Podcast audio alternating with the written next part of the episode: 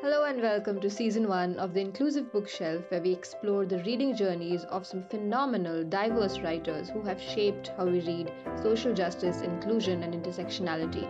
I'm your host Zinnia, and every episode I will speak to one such author about books that have been pivotal in their life and strongly influenced their thought and work.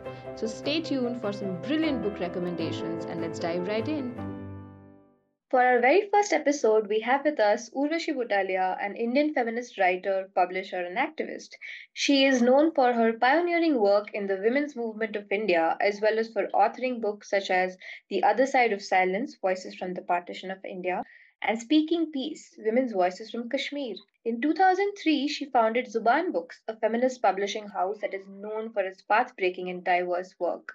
In this episode, Urvashi tells us about her early encounters with inclusive literature and how her reading journey has evolved with her feminism. She also talks about the importance of reading books that transcend and question boundaries of identity and how reading is inherently a form of activism. So let's dive into the world of feminist literature with Urvashi Butalia and discover some incredible titles for our reading list. Hi, Urvashi. Thank you so much for joining us today. We are super excited to hear what you have to say about our favorite topics, that is, books.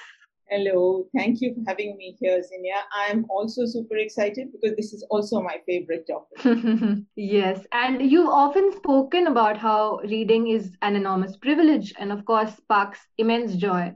As someone who has grown up devouring books by the dozen and later realizing that most of them were by white authors, often male. I've slowly been trying to decolonize my bookshelf these days, trying to widen my horizons. I want to hear your thoughts about the act of reading diversely and why it matters, especially today. So, you know, as young people growing up, uh, my generation, so I'm now really nearly 70, and I heard somebody, one of my colleagues the other day, say, She's really old, she's 17 almost, about someone else. And I was sitting there and laughing and thinking, okay, maybe they, they don't see me as really old just yet. but as someone of my generation, we were like the first generation after India became independent. I was born five years after India became independent. And in terms of what was available to us to read, we were still left with a very direct legacy of colonialism. So my childhood reading was largely in English and largely white male, female, both authors. So the usual stuff, you know, Enid Blyton mm, and that kind of thing, but also a lot of comics because those were easily available at that time. And I remember reading things like the Headless Horseman and Phantom comics, which really we frightened us into believing those were real characters. We used to sleep with, with iron locks under our pillows to ward off the Headless Horseman should he ever come our way. So I grew up reading that, but actually finding a lot of um, different possibilities of reading available around us, which we didn't pay too much attention to, but they kind of sank into our consciousness in some way or the other. I'm thinking of, for example, my grandmother lived with us, and my family from my father's side is a Sikh family. So my grandmother always read the Guru Granth Sahib in the mornings, and she had what Punjabi, what Sikhs call a gutka, which is a little version, abridged version. And she would read from it and uh, recite all the sort of couplets and things from it. So we were aware that there was that. My mother was a teacher, and she was a teacher of English, but she was also a reader and writer in both Gurmukhi and Hindi. So she had, for example, different versions of the poem Heer Ranjha or Soni Mahiwal or Rajinder Singh Bedi's writings and various other kinds of uh, Punjabi books around. She had her English literature uh, books around. She was also a scholar of Dickens. So I read all of Charles Dickens because of my mother.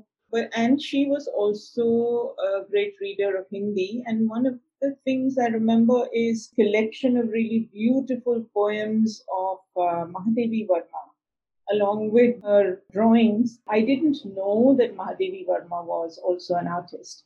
So, in some ways, while we read English literature, these things impinged on my consciousness somewhere. And gradually, over a period of time, after we moved from Punjab to Delhi, I began to explore more of reading non-white, non-English, uh, but it was only much um, quite a bit later in life that they became central uh, to my reading. So the initial books, initial forays into reading right. were like that. If you are talking about the colonial influence, I grew up in the 90s and in the early 2000s, and I was just reading uh, Enid Blyton and, and Roald Dahl. And I don't think there has been any percolation of truly diverse literature when it comes to children's libraries and schools. Uh, we still have the same books, and, and I, I feel that is why I realized how important it is to at least begin somewhere. It's, it's very daunting, but I wanted to start somewhere. So I would like to ask you, growing up, what would you say were your earliest reading influences when it comes to feminist thought and praxis? Since you mentioned that you started reading diversely after a certain point. Yeah, feminist thought and practice in the early days, of course, uh, it's difficult to pinpoint something. But as I mentioned, that for example, uh, looking at Mahadevi Verma's poems and uh, some of her short essays, there was a book that my mother had called uh, Shrankhala Ki Kadiyaan, which means uh, links in a chain. And that had several of her essays about women, very short pieces, but very moving. So, one level there was that. At another level, there was the story of um, uh, Heer Ranjha and Soni Mahiwal star-crossed lovers, in which the woman character was always a strong character. Then, of course, I read books like Louisa Alcott's Little Women, all the five volumes of it. So all of those, in some ways, they entered my consciousness. Also, we read when we were kids. One of the regular reads was Chandamama, the magazine that we read that all the yes. time. So not that Chandamama had much about women, hardly at all, but still, uh, things like stories about science and uh, the world around us, all of these became quite important. I think more conscious uh, reading of women's work began for me really when I, little before I joined university. Because even in school, and I spent eight years of my school, adult school life in Delhi, because in 1961, December, I think my family moved from Punjab to Delhi and then we were here. Now, there again, you find a dichotomy because the stuff that you read in school, all the books that were prescribed in our syllabi, and they were really interesting books, were all British.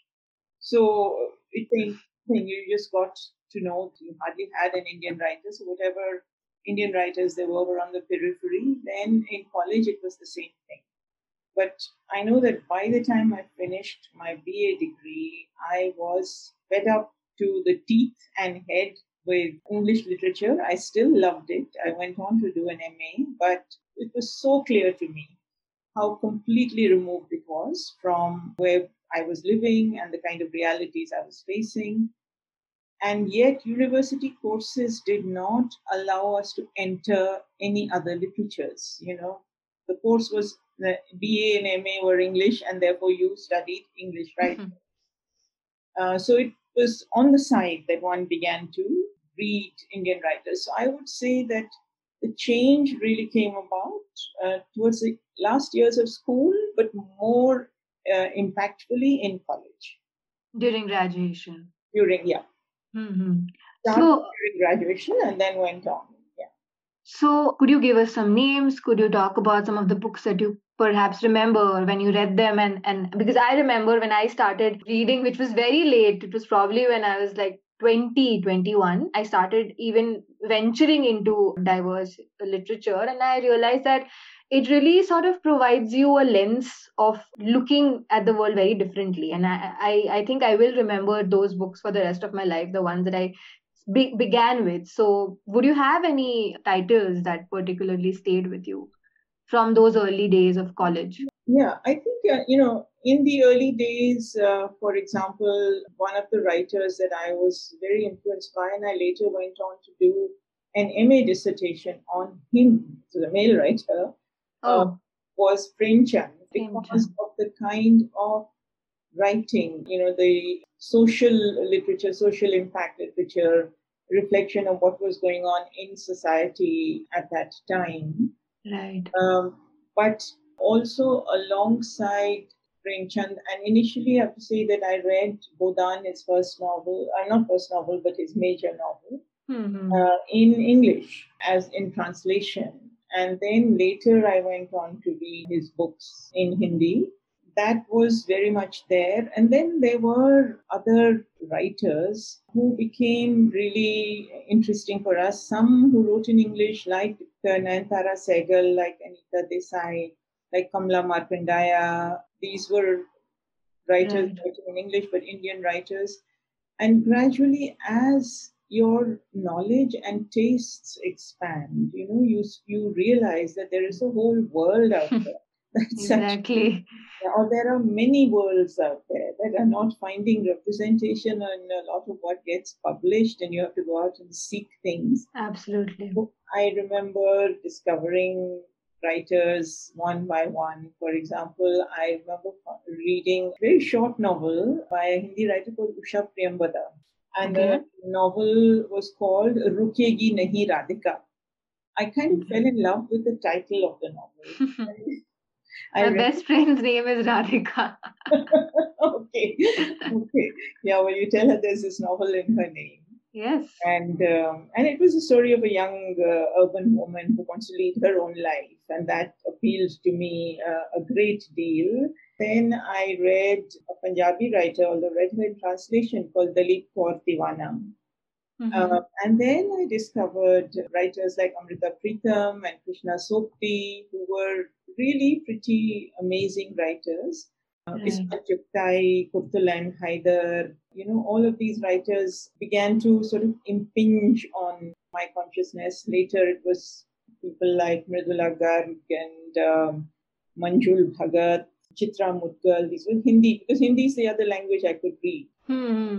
even though I am a Punjabi and I speak it, I read it with great, I mean, I read it with difficulty I, and I don't read fluently in it. I would not be able to read um, novels and things like that. I can read road signs. I relate. It's it's me with Bengali. I can only read road signs. yeah. So, um, in a sense, these writers slowly sort of began to become real. But I want to connect this, you know, because I think that the whole business of reading has to be thought about in connection with the business of publishing. Yes. And because I'm a publisher, I know this very well. And in the early days of my work in publishing, when I hadn't yet become involved in feminist publishing, but I was working in a mainstream publishing house, Oxford University Press, Right. The kinds of books that we published were so limited and so upper class, upper caste, English, urban, uh, etc., etc., that it was as if nothing else existed in India. And therefore, the marginalization of other languages vis a vis English was the first thing that became clear to me, which is why I also made a conscious effort to read Hindi Yes. People who grow up in households like mine, you know, we grow up with English as a first language. So It's very easy for us to marginalize other things. So I had to make an effort, and I found that, you know, when I was reading, when I started reading, it was very fluent. But initially, it was like the default option was to pick up an English book, and so you picked up an English book. Absolutely. And so, and right now, I am rereading this whole series by a Hindi writer called Surendra Mohan Pathak. Okay. He- he's a you know multi-million rupee selling writer. He writes thrillers, and he has this series of books with a hero called Vimal. Okay. And uh, I'm reading one of his called Hazar Haath because Vimal says I am mere Hazar Haath hai, and I can catch and grab anyone. He's but a good-hearted trope. And it is so funny because half of it is in English, so it drives me around the bend. Because I'm reading it and then he's saying, Good, what did you do? And I'm thinking, What is this? What is this? These books are available now, right? They were not Mhm. available then. When I started working in publishing, the books I found available in Hindi, they're very interesting book, Gulshan Nanda's books. A lot of Gulshan Nanda was this uh, writer who wrote, I think, 33 kind of novels, which are really mass market popular stuff. And they got pot boilers almost. They got made into several films like um, What was it? Jheel ke us par and Kati Patang and things like that.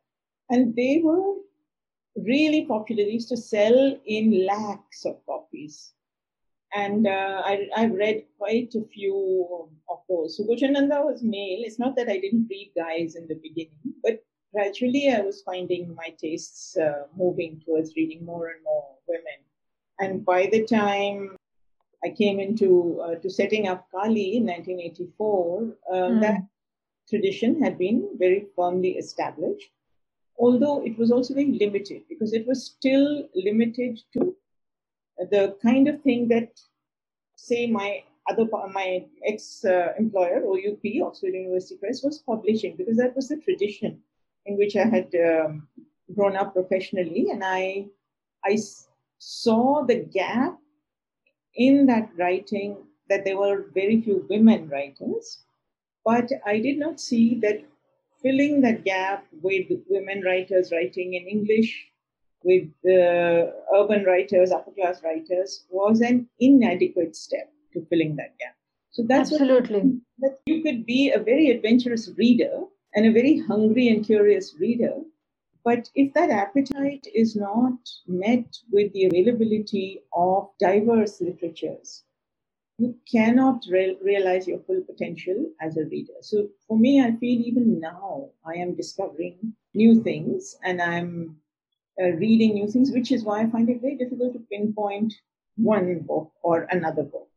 No, no, I, I completely relate. Uh, I feel like when it comes to reading beyond your comfort zone or reading beyond the kind of stuff that you've grown up reading, uh, there also needs to be a bit of training that you have to do, a bit of mental uh, gymnastics that you have to do. Because I started reading Indian writers very late, and even now I have not read a lot of Indian writers, and and I can see that I wouldn't automatically go towards that. I I'll pick a book by by a white author because I'm familiar with the style of writing, but I've realized it's very rewarding. I recently read Women Dreaming by Salma. It was really good, and I felt like, wow, there is so much literature in Indian languages that just goes to wait not to waste but just doesn't get read because there's no translation of this. This has been translated. But uh, speaking of that i did want to ask you what do you think about uh, reading translations when it comes to issues of social justice? Because a lot of really radical literature is written in indian languages. But you know maybe there is no takers. What do you think about that? See i think the publishing community is by and large a very conservative and uh, doesn't like to experiment and goes for the standard uh, thing that they can pick up. But they are also very quick to see a possibility when that happens. You mentioned Salma, for example. So we published Salma's novel, The Hour Past Midnight, many, many years ago. And it was a complete chance because I saw a report in a newspaper about the Tamil publication of her book and how uh, well the book had done. And it was a tiny little thing. And I tried to find her and somehow managed to find her. And we translated that book and published it. Now, at that time, I think most mainstream publishers would not have done that kind of thing. And I don't, I'm not saying this to, to say how great we were or anything like that. It's just, this is our job to uh, locate, find, bring to public attention women writers. And it's only now that Salma has become mainstream. Okay. And now she has a choice of many publishers to be published by, which is a great thing. But that process of finding writers, mainstream publishing, very often is unable to take that extra step because the motivation has to be the market and profit and you can't justify the kind of time and money etc that goes into that so in a sense i think that whole business is now changing a lot because um, many publishers are realizing the experience and the wealth of stories that you find in Indian languages. And you asked about the issue of uh, literature of social justice. So I think in some ways all literature is literature of social justice. But yeah, you see people writing in different languages and people coming from different marginalized communities. Exactly. Yeah. Over there, what is happening is that a new hybrid style of writing, a kind of writing is being created, which combines, I think, fact, which combines autobiography, which combines fiction, which combines direct experience and a whole range of other things. You saw a bit of this in Urdu, Hindi, and some Punjabi writing post partition because the initial books after the partition, fiction and non fiction, that were written, were born out of the direct experience of that violence and that loss. And you see it a lot in Dalit literature. So the writer, Dalit writer Bama, one of the first women writers, translated into English, not to write because there's many others who wrote, but to be translated into English. Bama's writing is very strongly writing of social justice, and she calls her writing faction because it's a mix of fact and fiction. And I think what's very exciting and, you know, it's opening up in the world of writing is this that you're finding not only new ways of writing, but new forms of literature. And you have to, as a reader, as a consumer of literature, you have to rethink your own assumptions about what writing is to be able to enter this literature, to be able to understand it on its own terms. And I'll give you one example. Years ago, when we published a book by a domestic worker, Baby Haldar's book, it's her autobiography, and we published it under the title A Life Less Ordinary. Then I translated that book. And when I was reading it in the Hindi, it was, I was quite taken aback by the style of writing and by how Baby was describing. So, Baby had a very violent life. And she described the violence in this really flat, routine manner. You know, this happened, he beat me, then I cooked. Then the children were fed, then I went out, then I came back, he beat me, he hit me on the ear, something like that. And I had to learn to understand that when you are experiencing violence on a daily basis, it does become routine. It hurts you, etc. But the only way you can describe it is by kind of distancing yourself from it. And that's what was happening. And I learned to read those, you know, differently. So I really think that reading and writing and publishing experience are very closely interconnected. And if publishers are adventurous enough to provide you diverse different kinds of material, they keep your mind as a reader active because you have to work hard to enter different terrains. Yeah. It was the same with Salma's book.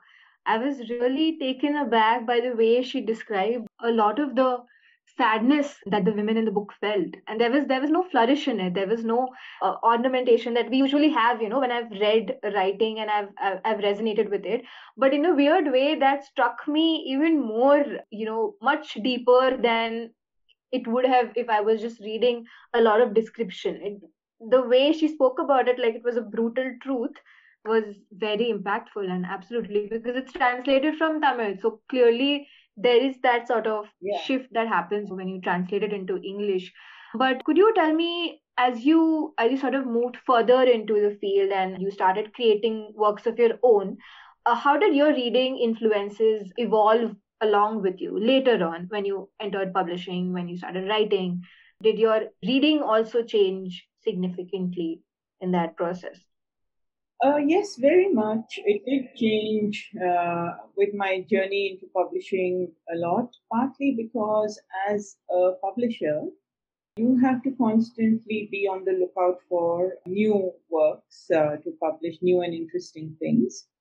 So you have to read uh, in an inclusive kind of way, you have to be open to everything. Uh, but partly also because of my very close involvement in the women's movement and the connections with the women's movement. You know, one thing was that involvement made me realize in the early days the absence of literature by women and work towards becoming a publisher of that kind of literature. But the movement itself is so diverse and developing so much, evolving all the time with new discussions that as somebody who sees yourself as a publisher trying to reflect what's going on in the movement, your own reading, your own thinking must keep pace with those discussions, and your own search for literature or material to publish must reflect what's going on in the movement. So you may have noticed that we publish a lot of literature from the Northeast. We do that because yes. the the women's movement has taught me how to look beyond the mainstream because even women activists there are certain activists who are privileged and who are seen to be the voice of the movement and who are middle class and upper class and upper class and i mean i could say i'm one of those kind of people but the movement is much bigger than that, right? So you have Absolutely. to move away from what's called the center to the so-called periphery and turn that upside down, turn the periphery into the center. So we started looking at writing from Kashmir, writing from the Northeast, writings by Dalit women, writing by trans women, writing by minority women, etc. And my own reading changed. I became much more interested in these subjects. I learned how to read differently. And many things um, changed, you know, about it. Uh, for example, we published a book long ago, and that's not literature. It's a book put together by 75 village women, and it's a book about women's bodies. And one of the things that book did for me was to completely upturn my notion of authorship. That there were 75 women who wrote that book, and they brought the book to us and said all 75 of us must be on the cover. And so, you know, knowledge created collectively how do you read that? How do you understand that? How do you deal with that? All the issues that we were facing inside the women's movement. For example, one of the early campaigns that we started to battle about was on dowry. There were a lot of dowry deaths happening, and we were hungry for material to understand the phenomenon of dowry. But there was nothing. There were two books. You know, there was one book, small monograph by two two men, Paul Stanley and Thambaya, I still remember. And I think there was one small booklet by M.N. Srinivas, the sociologist. There was nothing else. We started working on the question of rape and sexual violence. We had nothing we could read. Today, you have the internet, so there's a whole world of material open to you.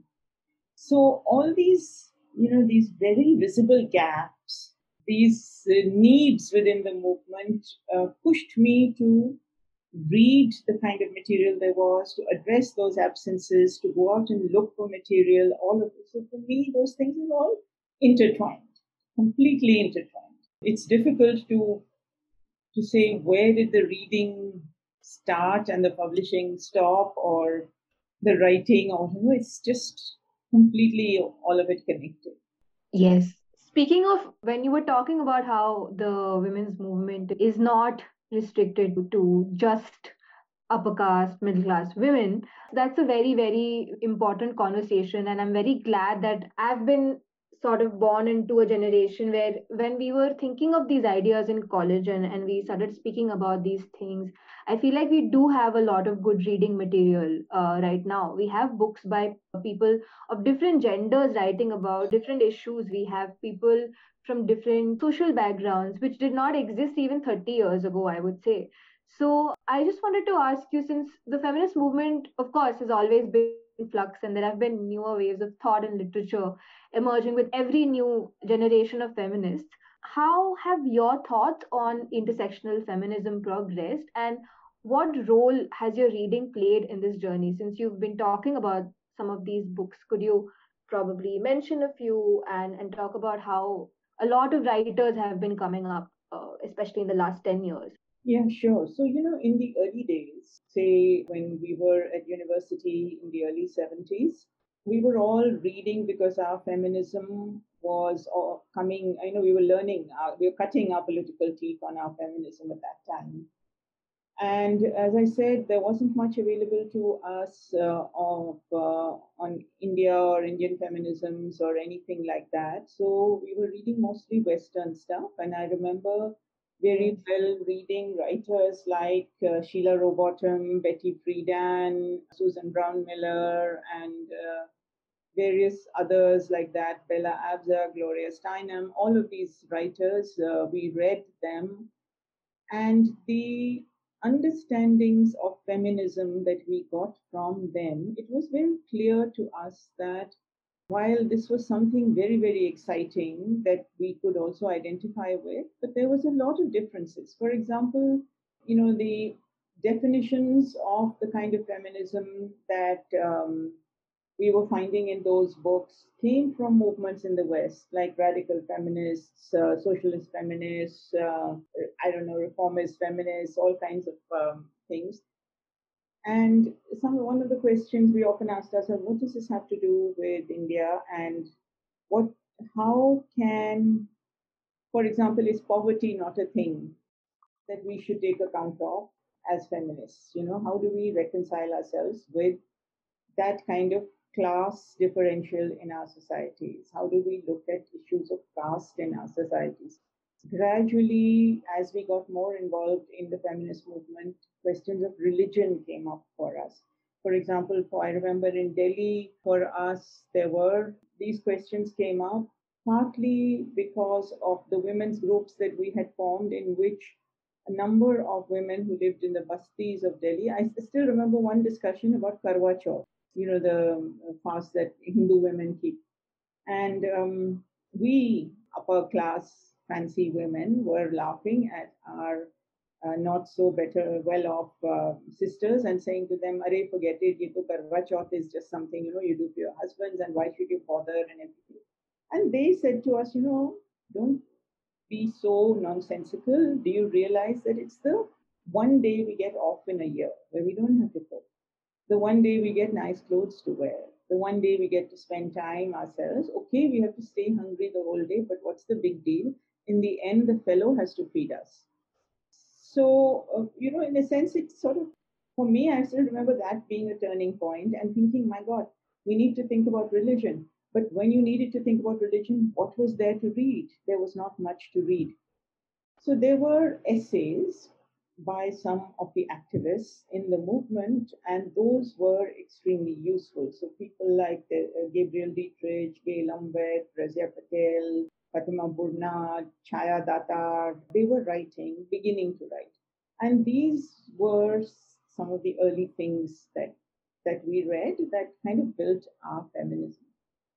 I think the question of intersectionality as it is articulated today and I think that that articulation is brilliant because it suddenly makes it so clear what is meant by it.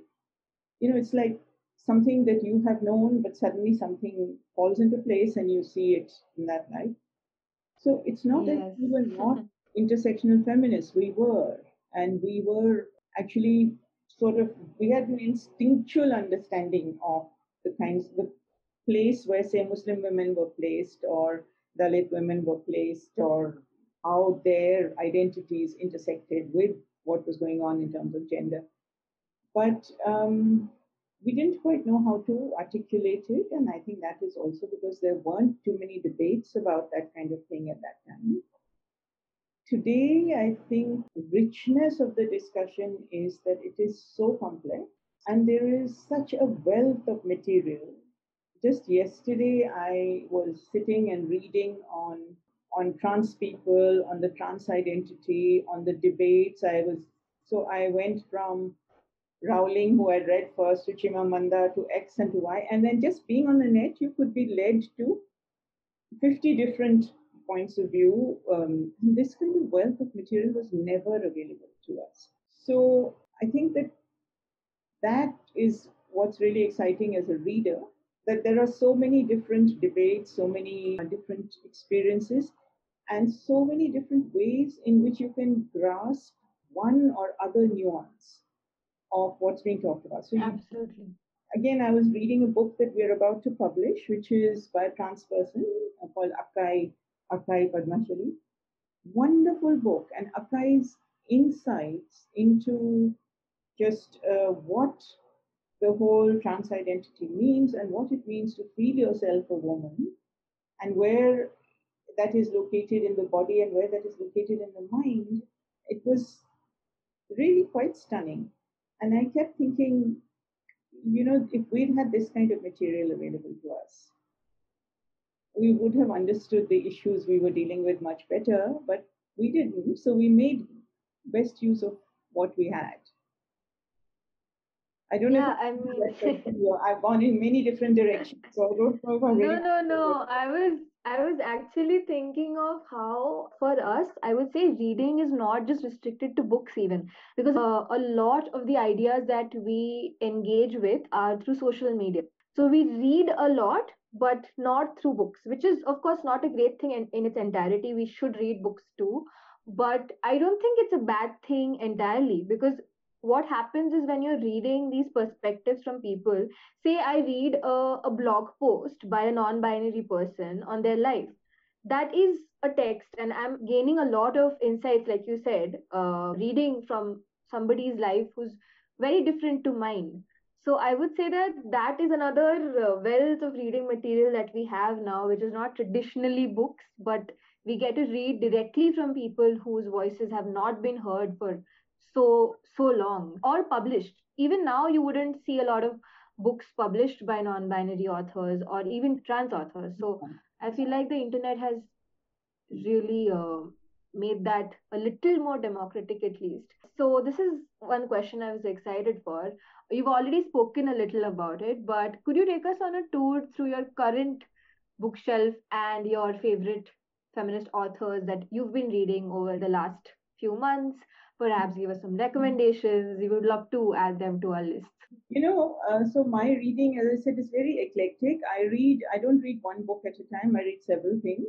And in and out, I get absorbed in one and then I can't let it go. So I just read that, but others keep waiting. So um, a little while back, my uh, sister in law who lived near me, she and I share a lot of our interest in reading. So we got talking she was rereading some early, within quotes, feminist texts. And I say within quotes because they didn't define themselves as feminist texts at the time. So we, I started to read those with her, and uh, one of the books we reread was a wonderful, one of the early lesbian texts. Uh, it's called The Well of Loneliness, and it's by a writer called Radclyffe Hall. So in many ways, writers had to assume male malish names, you know, and um, it's a beautiful book about grappling with um, the knowledge about yourself and um, wanting to be yourself. So I read that, and then one of the books that I have always loved, again from British literature, is uh, by a writer called George Eliot, and that book is called Middlemarch. So then my sister-in-law and I then read Middlemarch uh, together. So we made some forays into British uh, literature, and then of course I moved, um, you know, completely to the other extreme, and um, I read. Um, they're all sort of uh, sitting behind on my bookshelf. Yes, I was looking at the trying to make out the titles from here. So the titles I read a, again a book I had read long ago. That's not here, but you know I wanted to remind myself of it. It's a stunning book called The Birth of the Maitreya, and it's um, by a Bengali writer called Bani Basu, and translated by I think the woman's name is Rila Roy, beautifully translated it's a huge book and it's about the life of the Buddha, but not about the life of the Buddha as much as about the world at the time that the Buddha was spreading his teachings. And central to that book are a lot of women characters, uh, including one particular woman who works, I mean, who's a princess, but who actually then becomes um, somebody very important in a whole range of places. It's it's a really quite an amazing book because it also gives you a sense of the world at the time and what are the kind of debates are going on. I read, then I became very interested in, you know, sometimes you start moving towards mythology, literature, etc. So I started to read. There's a friend of mine called Arshia Sattar who has done a rendering of Valmiki's Ramayan. So I read that from cover to cover and really loved it. And I'd had it with me for many years and I hadn't read it. And then I read this book, which also I know very well. This is a friend of mine called Karthika Nair, and it's a long poem on the Mahabharata. You know, that was my kind of foray into reading mythology and reading around that area. And now I'm going to reread Devdutt uh, Pattanaik's Mahabharata because that also I find interesting in the ways that people tell that story.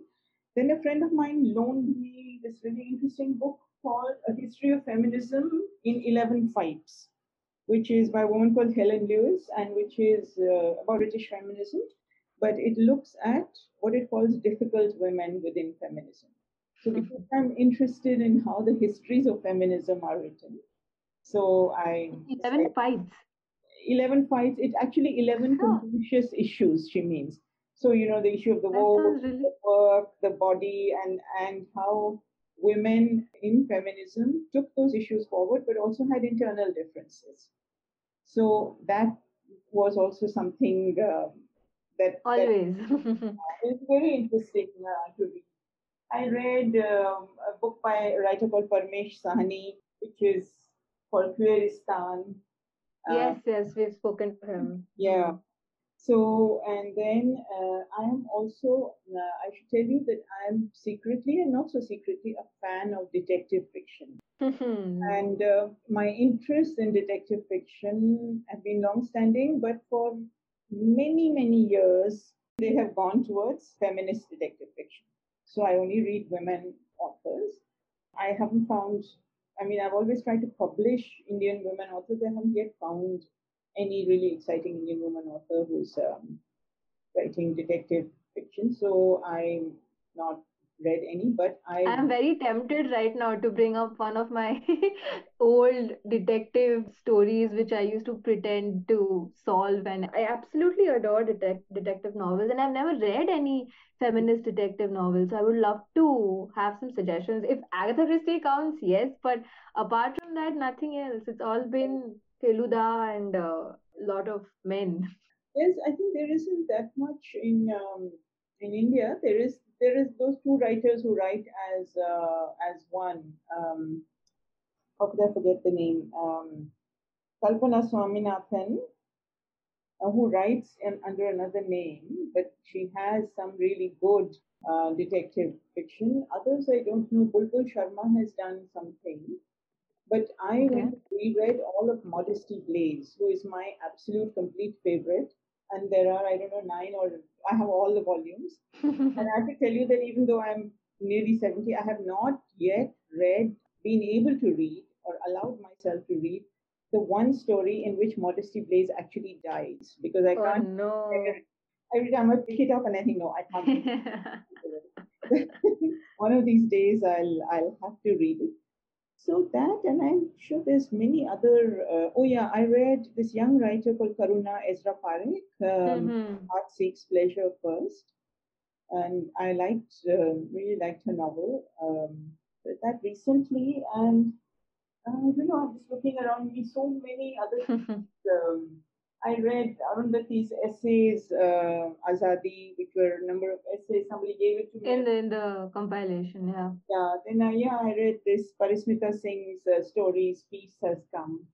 Actually, these days, I hardly, uh, Modesty Blaise is an exception. And I hardly find myself reading non Indian authors because I just try to read as much as I can of what is currently being published. Uh, Absolutely. And most of them end up being women writers. Um, so I've got a lot on my list that I have to now uh, find and read. Thank you for those uh, suggestions. I feel like reading detective fiction is going to get me back on my reading track because there's nothing I love more than reading about. Thanks to Enid Blyton and famous five and Five Find-Outers. it's a very it's a very old obsession. Um, so I have a couple of more questions, uh, general questions around these themes. So one of them was that historically literature and activism have been extremely intertwined and have sort of deeply influenced each other in a myriad ways. So could you share your thoughts on the relationship between these two and how it has manifested across time? Yeah, see, I think that sometimes the line between activists and writers is a very thin and blurred line. There are a lot of um, especially among younger people, there are a lot of passionate activists who are also passionate writers. Then writing has always been deeply inspirational to people in the world of activism.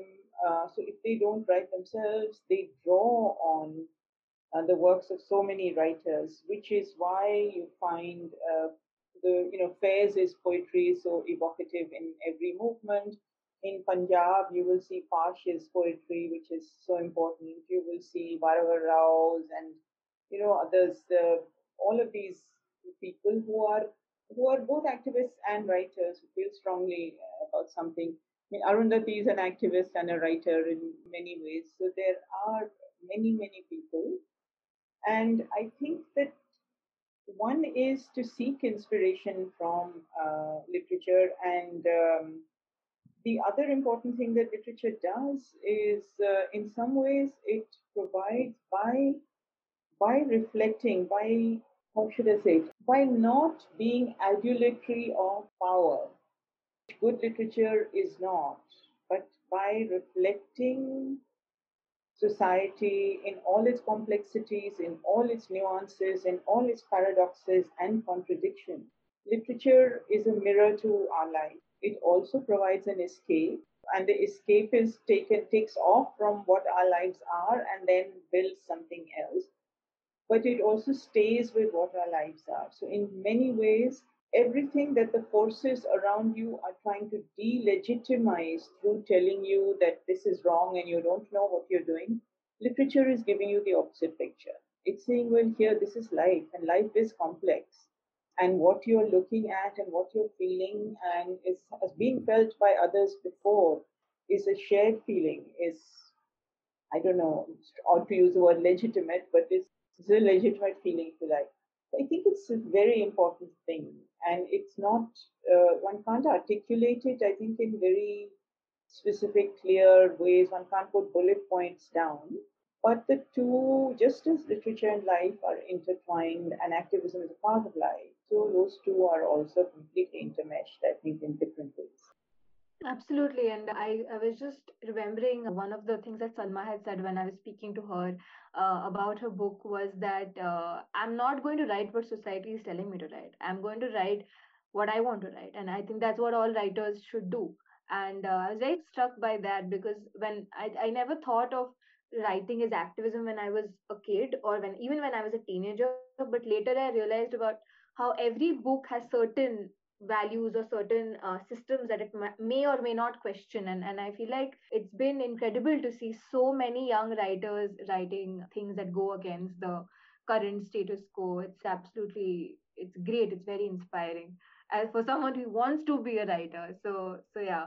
Um my last question actually is about readers since we've been speaking about reading and and books. So the reading ecosystem in india has certainly taken a more progressive turn in recent times possibly due to growing internet communities such as bookstagram and there's a lot of online reading challenges that encourage you to read more diversely. And you know you have prompts and like read a book by a black woman writer read a book from the northeast. And these kind of things i'm seeing a lot of my friends uh, starting to read more diversely because because of that. Have you observed that kind of a shift uh, within say book sales and overall readership and do you think that this might make ideas of inclusion and diversity more accessible to the general public, this shift in reading?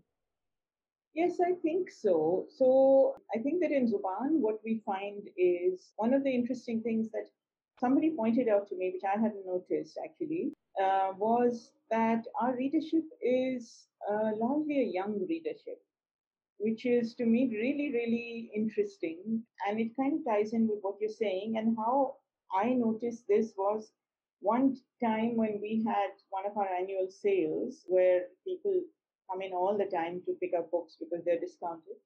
We had some financial consultants uh, working with us, and they were in our office for two and a half days. And at the end of those two and a half days, they said to me, you know, the only people we've seen with gray hair in this office over the last three days is you and me. one one of the consultants had slightly gray hair, and everybody else they said it's just a young readership, and that's when I realized that there were all these young people coming in, and I think it's precisely for the reason that you're saying that because the internet allows for the building of diverse communities of reading, where you can explore different interests, where you can experiment with different kinds of books. And there are some bookshops also, like Champaca and others who try to push that. Yes.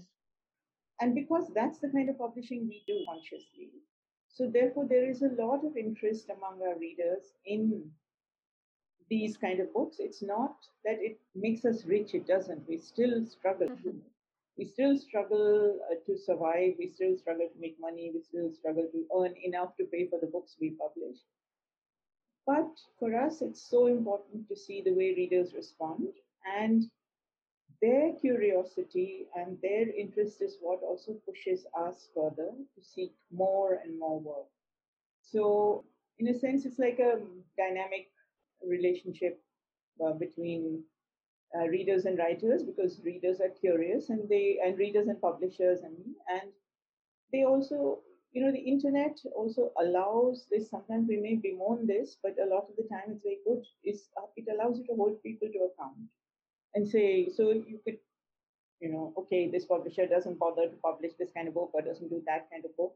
That it keeps you keeps you honest keeps your nose clean I'm a big fan of accountability culture. I'm a big fan. I feel like finally people who didn't have any platform to air their grievances do have a platform through the internet and they can actually say that you're writing about my community and there's literally nobody from my community on your team who has helped you write this book. So I think that's really important and I love it. Thank you so much for so many recommendations and thank you so much for taking so much time to answer so many of my questions. It was great. I had so much fun and I learned so much. Thanks a lot. Hmm, thank you for allowing me to rattle on about this. And you don't have to take my recommendations, just read what you want to. I will analyze them first and then I will I will see which are the ones that like the detective ones definitely I'm going to go for them.